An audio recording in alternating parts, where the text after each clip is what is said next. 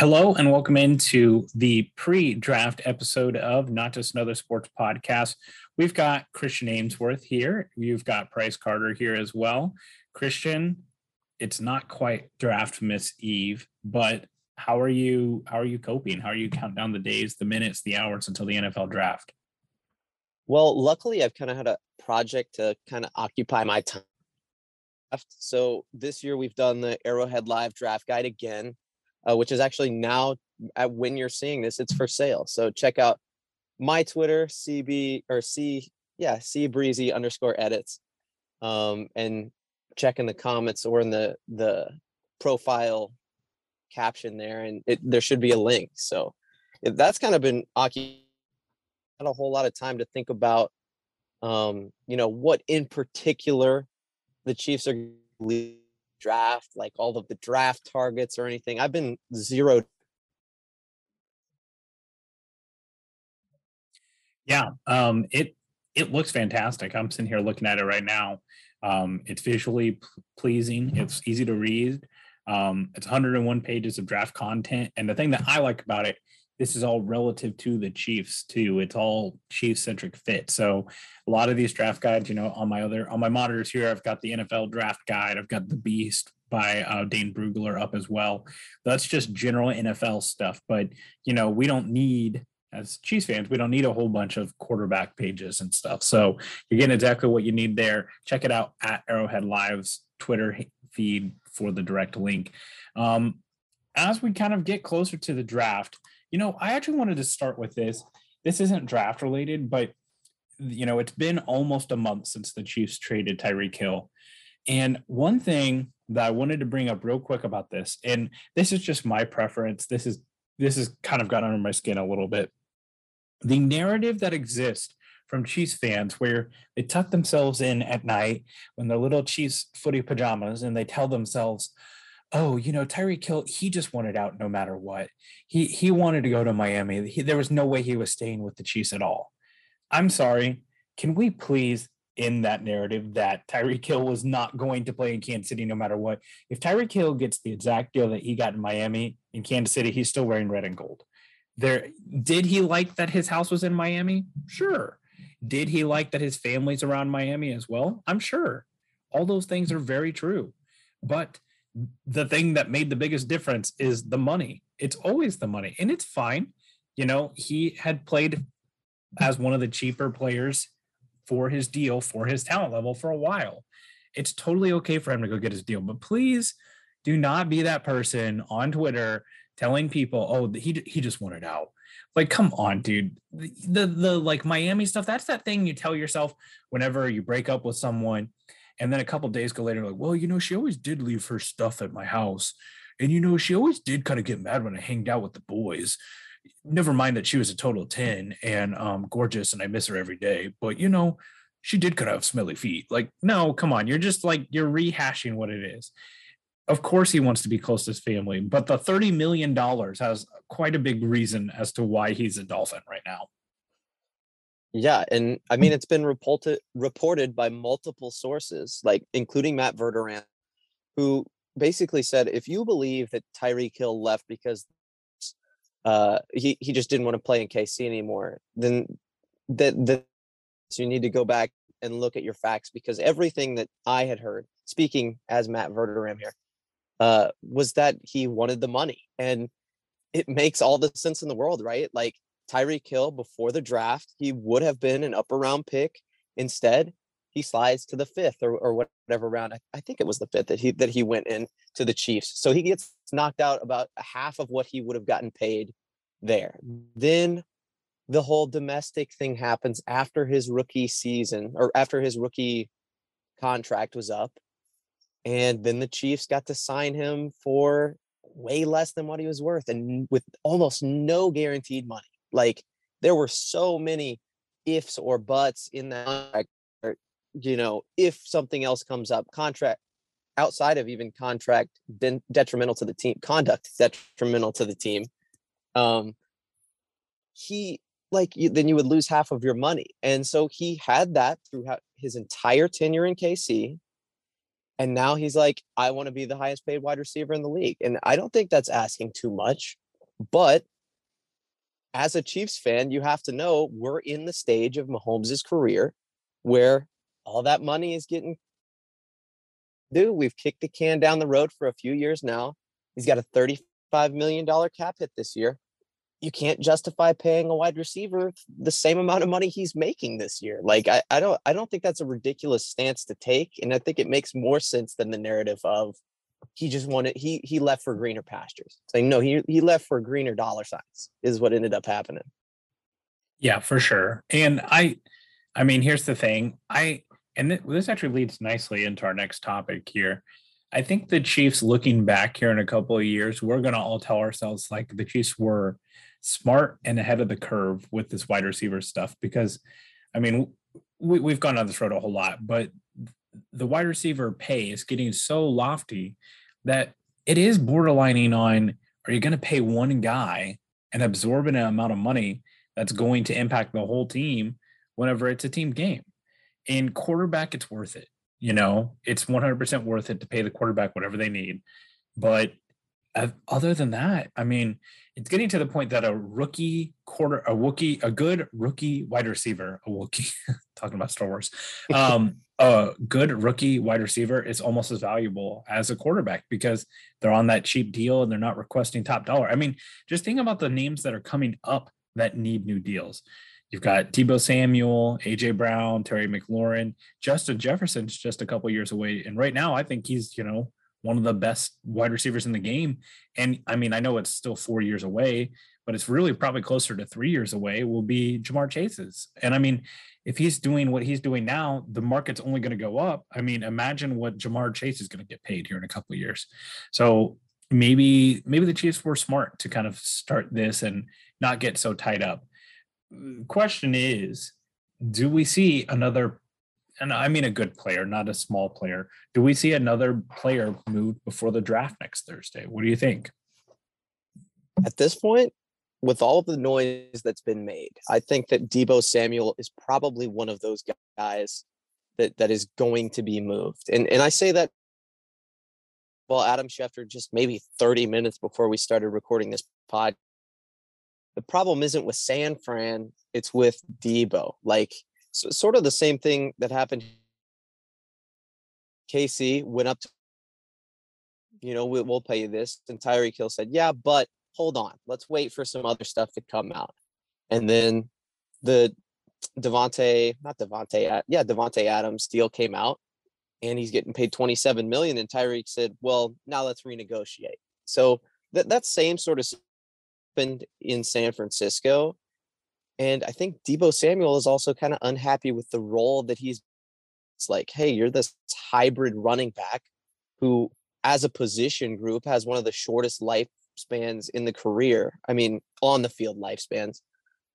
And he he's kind of unhappy with everything's at in general. So like seeing him moved before the draft, I, I think is probably likely at this point. I, I don't want to say it's a for sure thing.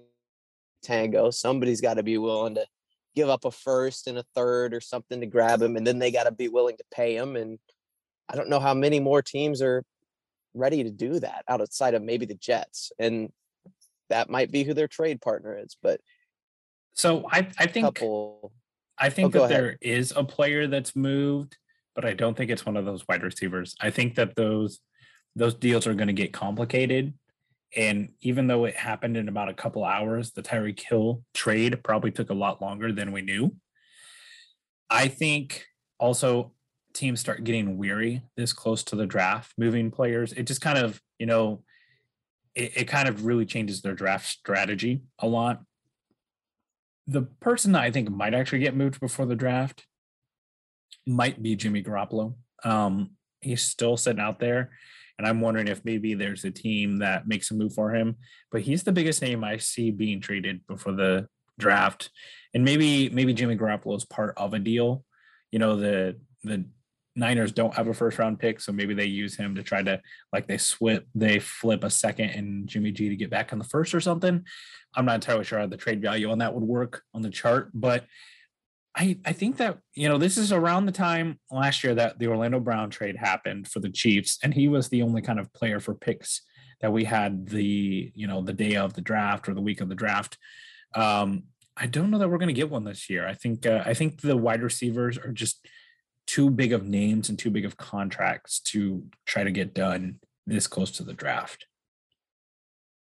I mean, I can see where you're coming from. The, the only thing that I'll say though is that there are way too many buyers at this point. Like, like I said, the Jets are, are one of those teams that are have been trying to make a play for a player uh, and a wide receiver in particular. So with it down with Terry McLaurin, I think Terry maybe has the best chance of staying in his original uh, his original team at this point at least.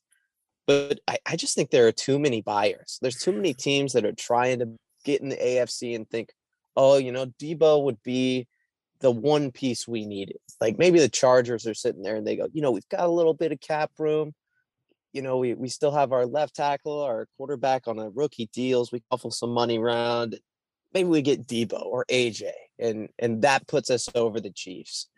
So I, I just think that there's too there's too much smoke for there not to be fire, and there's too many teams that are too willing to give rid of their draft assets for a proven player yeah, it's going to be exciting for sure. Um, if man, if one of those players is moved, just cap off what has been the most crazy NFL offseason that there's been. Just the amount of huge names that have been moved has been crazy. So, yeah. you know, we we've learned between Russell Wilson and Terry Kill that no one and Davante Adams, no one's untradeable. Everyone's tradable. And there's a price for everyone. So, will definitely well, be interesting. Um, Before we what, move on, oh, go ahead. I, I was going to ask you, do you think the Chiefs should trade for a wide receiver at all? Because they're, at least on Twitter, man, there you have two camps: trade for a wide receiver one, and you better not trade that first round pick. That do you fall into either one of those? Oh man, I here's the thing.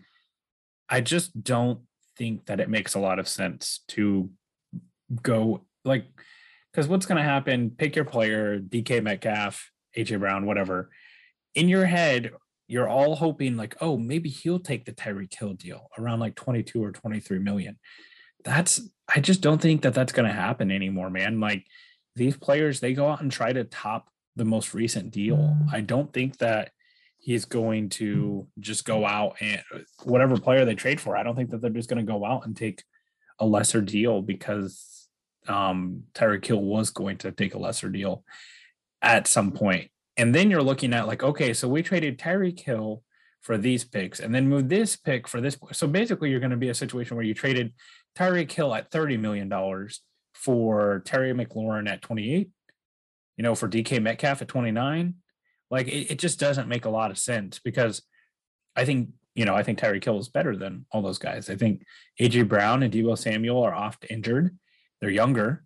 Um, Terry McLaurin, you know, we, we think great things about Terry McLaurin, but everything you think about Terry McLaurin has because he's a commander written all over him, you know, like we've seen what Terry McLaurin is when he's the best option on a terrible team. I mean, how many of his yards have actually mattered? You know, like, you know, he's not played in a stressful situation. It's not that I think he would suck as a chief or anything, but I just it, it doesn't make a lot of sense to me. And then it's just going back to what we were saying before.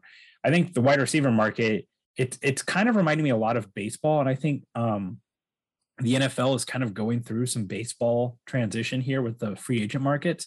Like there was a while there that starting pitchers, especially, the deals just got bigger and bigger and bigger, and guys who had no business, like Christian Kirk, were getting like 60 70 million dollars guaranteed and it's like what are we doing we're paying this guy 70 million dollars to hopefully come in and be like a fourth or a fifth starter and then the market kind of had a hard reset.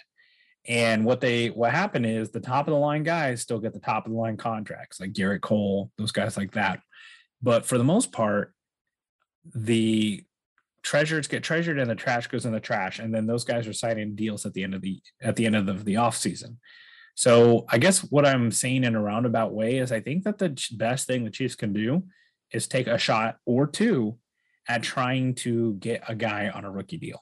And I think that's what's best for them. And I also think that, you know, we have this perception because we're all in draft books and stuff like that at this time of year that they've got to get a guy in the first. And I'm here to tell you, you, you can go back to any year of the draft and look at the most productive wide receivers from those drafts, and it's not always going to be who was the highest taken. You know, we all have images of Ja'Marr Chase in our head right now, but that's just definitely not how it's always going to be.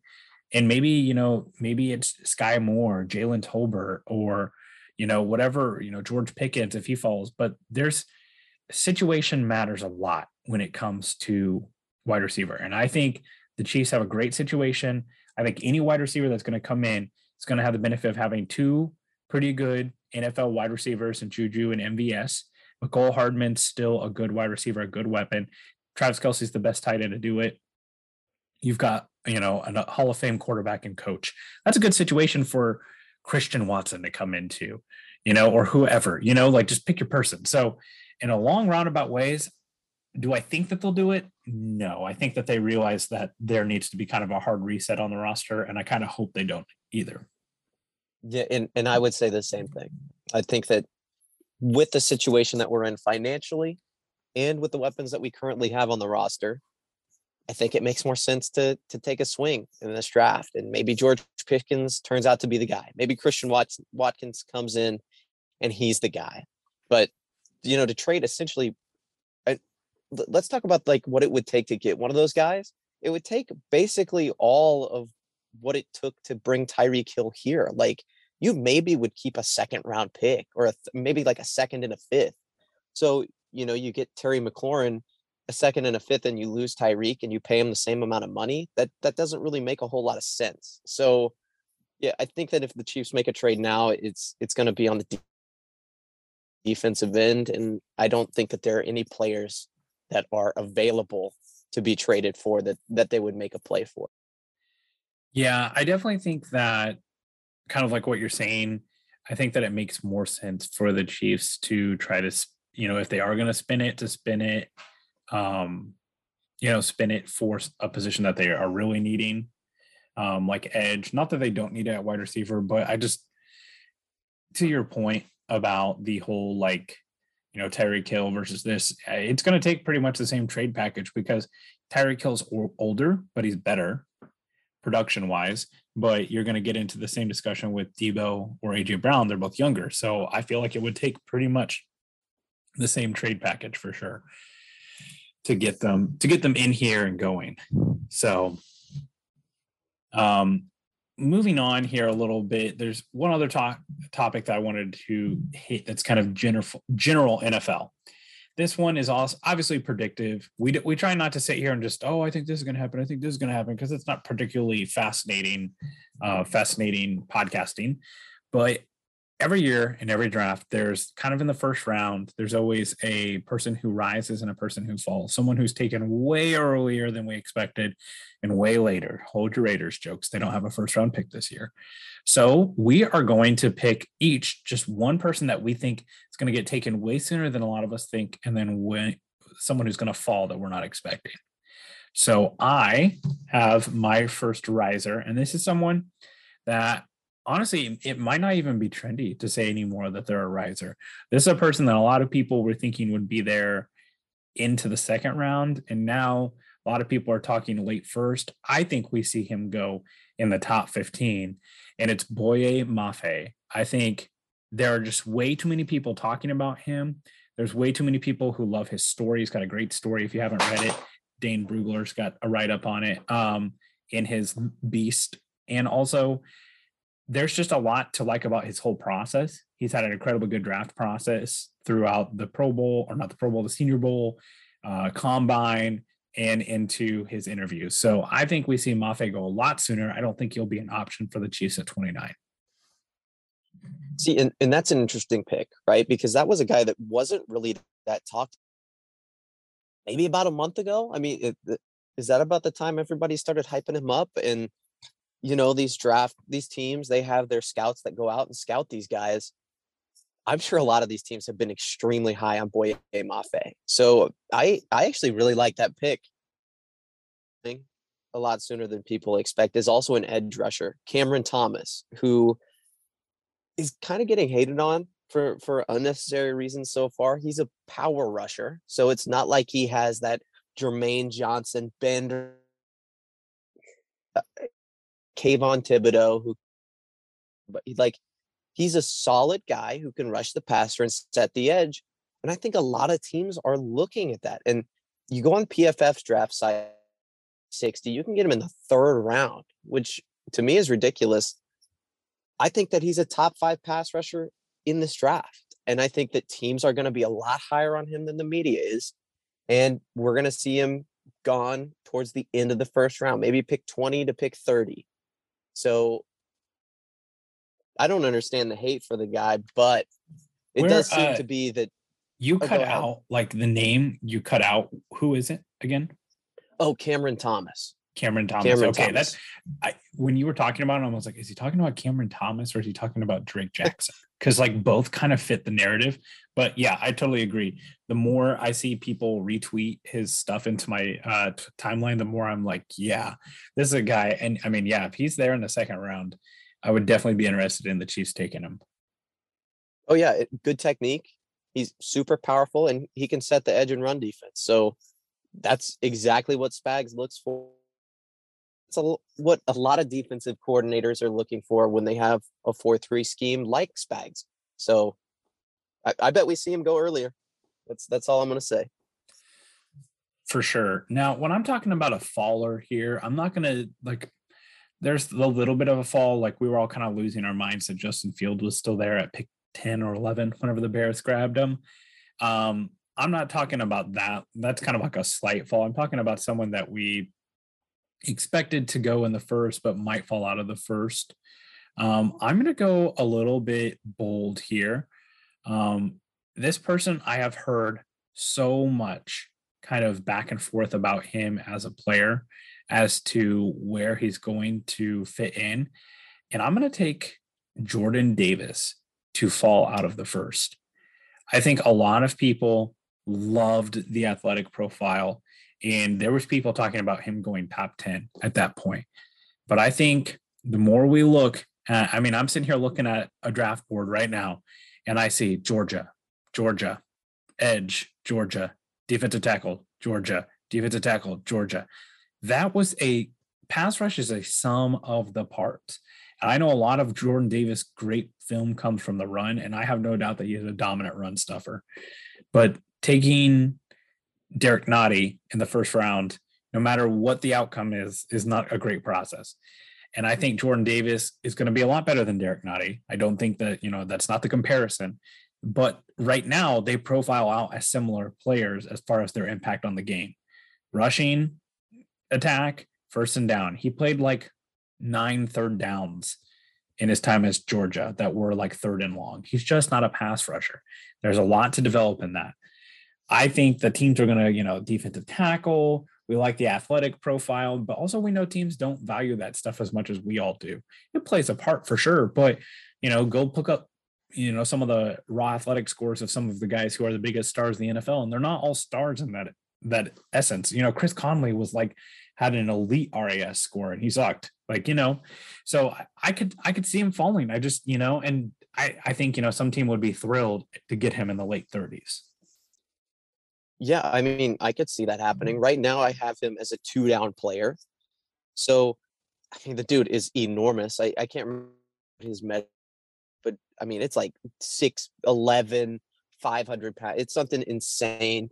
Uh, he's not really conditioned. Like, I, I was watching some of his film and he was gassed a lot. I mean, and half the time he was in, he was only in for the first two downs. So, I, agree with that. I I could tell this round. I'm gonna go a little bit bold here with mine. Only recently, the draft Twitter has maybe the best prospect in this league, like er, or in this draft. Like the Kyle, I'll just go ahead and say it. Kyle Hamilton was being drafted like in in overall pick he's a bottom 20 of the first. Like if he goes anywhere before pick 20, then I, I I would just love to see what those those draft guys are looking at. Now, he's a good player. He's really big, he's really strong, but he's not very fast. He is is only so-so in in coming up and, and stopping the run.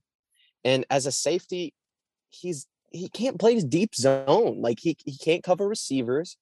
He has no like he, he's not really as rangy as you'd like for him to be as a deep safety or even a strong safety. To me, his NFL comp is like Jamal Adams, and Jamal Adams is a great player. Jamal Adams isn't really that great in coverage, and he's a safety. Like he's essentially a sub linebacker player that rushes the passer. Now, if if your defensive scheme relies on that, sure, he might be a good pick. But if you want a guy that'll go out there and cover people as a defensive back, he's not your guy. So I, I could see Kyle Hamilton. I don't know if he'll fall out of the first, but I think he'll fall out of the top 15. I, I think that he might even fall out of the top 25. Yeah, that that one's interesting. He definitely seems to still be the consensus, consensus safety one, although I could see a team liking Dax Hill's flexibility a lot more and might be more in on him. The yeah, the speed concerns are definitely there for um for Hamilton. I think that's one of those two that you gotta gotta just turn on the tape. Um, you know, there's been Cooper Kupp, for instance, you know, he runs like a what is it, like a four five or something like that, or four six. But then you turn on the tape and he looks like he runs a four four in pads. So that's one of those that I, I think I'll go that he might fall the 10, but I don't think he's reaching the 25. I don't think we have to worry about the Chiefs and Kyle Hamilton. But uh, yeah, interesting. I mean, you know, this is this is just ultimately how it goes is that teams feel super strongly about a person, and that's where we get those reaches or what seem like reaches.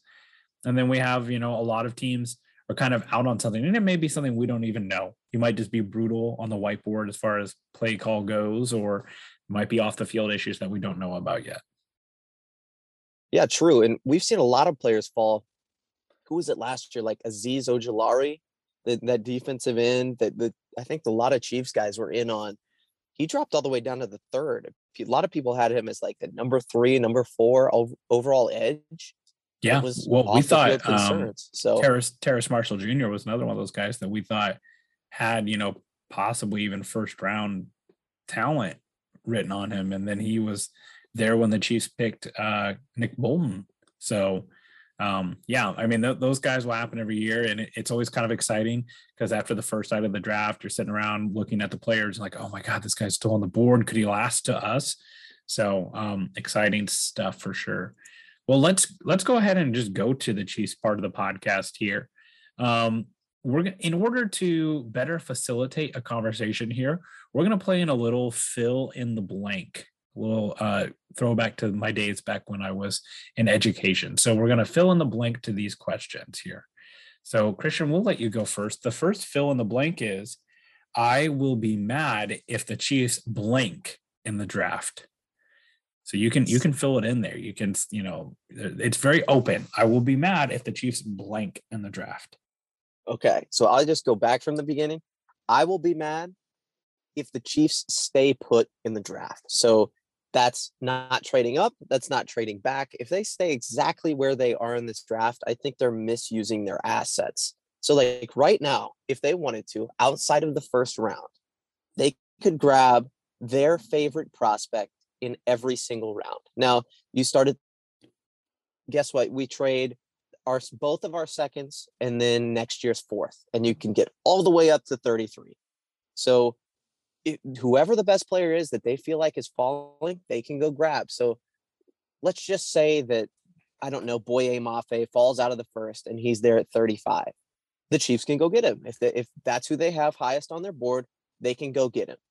So they can essentially have like a third or fourth worst team in the league's draft with, you know, one pick in every single round. But they're you know, they made it to the conference championship last year. So from my perspective, you can do that. Or you can say, there's not a guy here that we like. We feel like there's more value towards the end of the second or to the middle of the second here. We don't need two first round picks. We'll trade back. Somebody wants to grab Kenny Pickett or Malik Willis, or maybe one of those guys is still on the board. And the Seahawks want to trade up and grab him. So then we trade back. But I think unless this for for them not to trade any of their picks up or down, you're saying that the draft fell perfectly to you. And I just think realistically, at some point in this draft, there's going to be a player that you feel is above the rest of the ones that are still on the board and you have to make a move for. Or you've got a pick and the, the value isn't there and you want to trade back. And one of those things has to happen for this draft to be the most efficient that it can be. And the good news is I don't think Brett Veach is going to be sitting around being too conservative with our draft capital here. I think that if there's a player he wants, he'll go out and get him. They did it last year with that tight end in the fourth and with Joshua Kaindoh in the fifth. So hopefully it all goes according to plan and they grab the best. Don't see that happening. I will be mad if the Chiefs package 29 and 30 to get all the way up to like top 10, top 15 area. Um, the reason for that is, is I feel that this roster needs a large influx of cheap, controllable talent. It, you're talking out of both sides of your mouth. If you sit there and say, look at look at all Brett Veach can do with just second round picks. Look what he got out of Creed Humphrey and Nick Bolton. And then sit here and say, oh, well, we really shouldn't use all those picks. You know, not all guys are going to make the roster look, if they want, you know, going back to kind of like retorting what you were saying, if the Chiefs feel that there's value to move up and go get someone that they love, you know, if we're talking about going from 29 to 19 or 29 to 23 or something like that, because you got to leapfrog the Packers who are looking at the same wide receiver as you, I understand. And that's going to be cost effective. But to go way up there to go get Jameson Williams, if they love him, or maybe it's Garrett Wilson, I don't love it part of it is is that I do believe that these wide receivers, part of it is is the system that they're in, and you know, I I think that you know whether it be Christian Watson or Skyy Moore or George Pickens or you know maybe they wait and hold off for someone like Jalen Tolbert later, whoever they go and grab at wide receiver will be somewhat productive. I the the odds of a Chiefs wide receiver being a bust is so little to me that it just doesn't feel worth it to go up there and do that for a wide receiver. And I feel like, you know, maybe somehow someone like Kayvon Thibodeaux is falling past the top 15, but I don't I don't see that happening. I think that there's a pretty obvious gap after edge three or four, um, after Jermaine Johnson. So I I just don't see it. Um, and corner, we know this team doesn't really invest in corner, but I think Stingley will be off. I think Gardner will be off. I mean, maybe and you know McDuffie's going to be off as well. So I I just don't the way that the board falls. There's just real clear classes with the top edges, CBs, and wide receivers who are definitely the positions of need for the Chiefs. That going up that high and reaching, I think, would just cost too much. Yeah, and um, I mean, you said it. There's really not a player that I think you can value that highly. Like if you think Jameson Williams is going to be Tyreek Hill, and you trade both your firsts, a second, and like a fifth to go up to 10 to grab him. First of all, you better be damn well sure that he's actually going to be Tyreek Hill, but also at this point for this year, and if you're taking an off year, that's fine. But if you're looking for production this year, what does he do differently for you than Mecole Hardman does right now? Like Mecole Hardman has a jump on him in the system. Um, it, I'll just speak generally here as far as wide receivers go. You've got a pretty stacked wide receiver bullpen anyway. Like we need we need a cornerback two. We need a safety three. We need a linebacker three. Two defensive like so trading up that high and, and giving up seven picks is fun to do in the mocks, but I, I don't think it's a realistic option either for the Chiefs. Yeah. And I mean, here's the thing too, is that the Chiefs are going to look at this, and I, I don't think that they're trying to replace Tyreek Hill. I think that that's something that they realize they can't do. Um, I think you know Mecole Hard. I think the most realistic replacement for him is Mecole Hardman, just in how they kind of do stuff. Like Mecole Hardman had better be hitting the the fitness this summer because he's going to be getting all those jet sweeps that Tyreek used to run. You know, I I think that they just need to look at this as a as a depth move here for sure.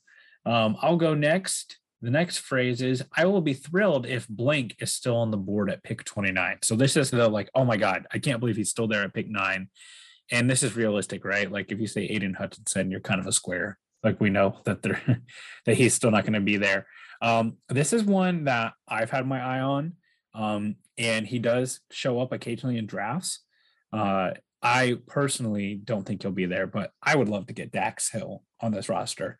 He would allow the Chiefs to do so much with three safeties on the field. We know Steve Spagnuolo loves to play three safeties.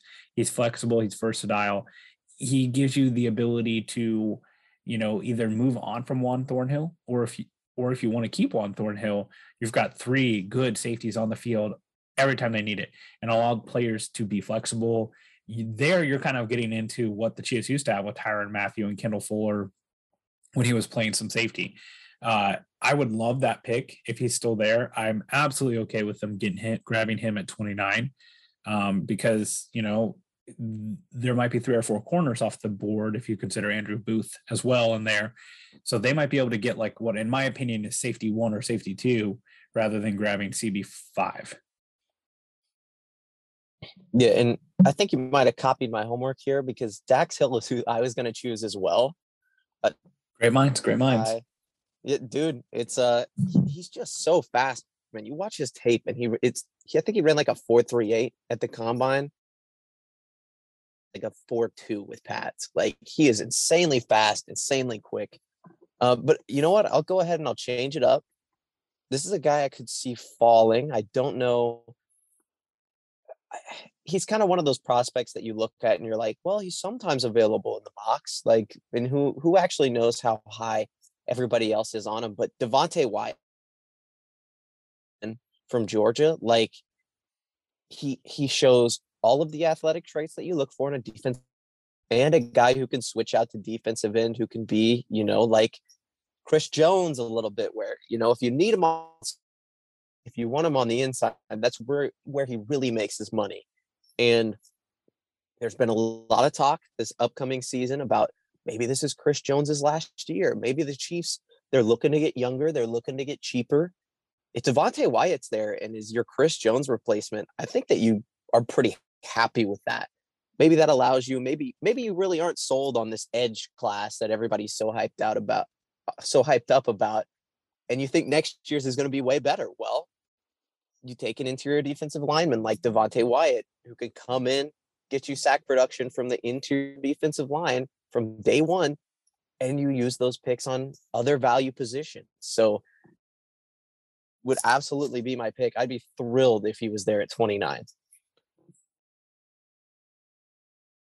Yeah, that, that's interesting. That kind of just goes back to what I was saying about Jordan Davis, right? Like you could argue that maybe the other defensive tackle he played next to for some snaps could go ahead of him. Like, you know, that's kind of my Jordan Davis argument there. But yeah, I mean, I was going to mention this. What I mean, there's, in my opinion, three, perhaps four positions that I would be mad if the Chiefs took. Quarterback, you know, I'm not going to get pissy if they take a seventh round camp arm, whatever. Kicker, punter, although that kid from Arizona State is appealing, or um, probably interior offensive line. Other than that, everything's on the board, man. Linebacker, yeah, I mean, they, the linebacker, they could definitely use another tackle, a definite need. Running back, definitely room for improvement. Obviously, we don't want them high. Safety, yes. Corner, yes. Wide receiver, yes. Tight end, yes. Like it, it there, there are so few things that aren't a need for this team that there's no there's no reason to not think about best player available, at least with one of your first round picks. Yeah, well, and dude, if they take a tackle, I've seen a lot of people having them taken like, oh, who was that guy playing this year? Like Rain Ronman or or whatever his name is. I've seen so many mocks with them taking a tackle in the first round, and I think KC would riot if they took a tackle in the first round. Like I, I, I don't get, because here's the thing, man. I know that we all like, oh, you know, Orlando Brown just wants to wants to play left tackle because he the spirit of his father, dude. I'm telling you, the spirit of his father is going to move him once he gets paid. And I get like you hate paying a right tackle, left tackle money, but I have a feeling that he'll be much more willing to move over to that right side. And then if you take it like, you know, let's just say, you know, we're talking about the tackles and fallers and stuff like that. Let's just say that Trevor Penning for some reason falls all the way down to 29. You know, maybe the Chiefs are in, really love him. It's that type of thing. They have, or, you know, Bernhard Raimann, like you were talking about, if they think one of these guys could be a left tackle, it's 100%, 100% worth it to do it because you have the opportunity to have an elite right tackle in Orlando Brown, or you know, a, if you get a guy who's a really solid right tackle, it allows you to shade protection more to the left side for Orlando Brown because the Chiefs have the foundation of what could be the best offensive line in football, and to me, they're a player away from that. You know, we know what Thuney and Creed and Trey Smith all have. So I, I'm not going to be mad if there's a right tackle taken in the first round. It just kind of depends on the player. I know there's some pretty strong anti-Penning stuff out there because of some of the stunts he pulls after the play, but yeah, it, it'll be interesting for sure. Well, and the only thing I'll say, we just you, you talked about it. We have so many other needs, and we've seen what investing in the really does for you the offense was worse this year than it was last year. And it wasn't because we had lack of talent at the, the tight end position or the wide receiver position. Uh, while we could have really used a reliable third option, it this offensive line group took the offense to the next level. It was like, okay, uh better. Okay, that's that's cool. Daryl Williams had a pretty good year. Okay, that's that's cool. We or you know, we, we can invest in that some more, sure. But I think that if there's even a wide receiver or five spots up ahead of you that you like that you think is going to leave, I think you have to trade up and grab a tackle. Like it's I I would not prioritize tackle over receiver, even though historically the tight end or the, the tackle position is more valuable. For sure. All right. Last one. This one I want to do a little bit different because we always talk about, you know, what happens with the Chiefs, where, you know, this is worst case scenario. Again, within reason. If this if blank player gets to this team, it's bad news for KC. So if this player gets to this team, it's bad news. So there's a number of ways you could go with it. it could go like a division rival, even though the Broncos and Raiders don't have a first round pick, or it could be like the Bills or the Bengals or another team that you think might be messing with the Chiefs. I will go ahead and go with mine. Um, this one, this one concerns me. I think I think it is possible. It would be a worst case scenario. If Jameson Williams ends up with the Chargers, Jesus Christ. It Damn would be awful. Oh my god, dude. It's possible. So you, you stole could, mine again. You could see it. You could see it because they're right there in that range. Mm-hmm. He falls just a little bit because of the injury, or they even move up to get him. Them having a three-headed wide receiver monster like that with Ekeler out of the backfield a great left tackle, a great defense. I mean that that's a nightmare situation. Um, I'll also th- like honorable mention um, if and I know this one's probably a little weird because a lot of people aren't as high on this player, but if the Bills can somehow get a combination of either Skyy Moore or maybe even um, oh what's his name Jahan Dotson, they really need that kind of slot you know, underneath guy since Cole Beasley left and Emmanuel Sanders are no longer both on the team. That would also be nightmarish because we know, you know, they've got Diggs. Clearly, we know what Gabriel Davis can do. Like, that would also be kind of nightmarish for them to end up with just another weapon. Yeah, honestly, the Bills getting any wide receiver in in the top half of this draft seems like it would be. I, I think I think that's where they're going to go, dude. I I think the 13 second win might cost us one more time because I I think they're going wide receiver. I think the Packers are going wide receiver. There's a lot of teams in front of the Chiefs who all have a definite need for wide receiver. Yep, and and you talked about it earlier. The Chargers could absolutely be in play for a wide receiver. There there are six or seven teams that could take a wide receiver in the first round. Sense? Yeah, the Jets took wide receiver. Yeah, yeah, that makes sense. Uh, the the Texans took a wide receiver at 13. Yeah, that makes sense. Yeah. So there there are so many teams in front of us that would take some of these early weapons and you know them are gonna work out. But damn, if the if the Chargers somehow get Jameson Williams, he slides with that knee injury, that's gonna be bad news. Because you look at the the Chargers roster right now and you look at the holes that they have, what is it? Defensive tackle, wide uh, wide receiver is not really a hole, but defense, and maybe an offensive lineman. Like, okay, the Chiefs made it to the years in a row with okay offensive linemen. So seeing them do that, making a move like that just to put them over man, I, I think my stomach would fall if if I hear Jameson Williams pick what is it 17 or something stupid this year like oh man that i don't know. Yeah it would definitely be brutal. Um okay this is just more of like you know we talked about the predictions and all that. Let's just get into it just a little bit. This is just your overall what you think is going to happen with the draft. Clearly i'm not asking for your full you know your full mock for the chiefs. Um just kind of what you think is the story of the chiefs draft. Um I'll go first because I've already got a kind of got mine in the head. I think I think we see the Chiefs move a lot. And I think we see them move in both directions.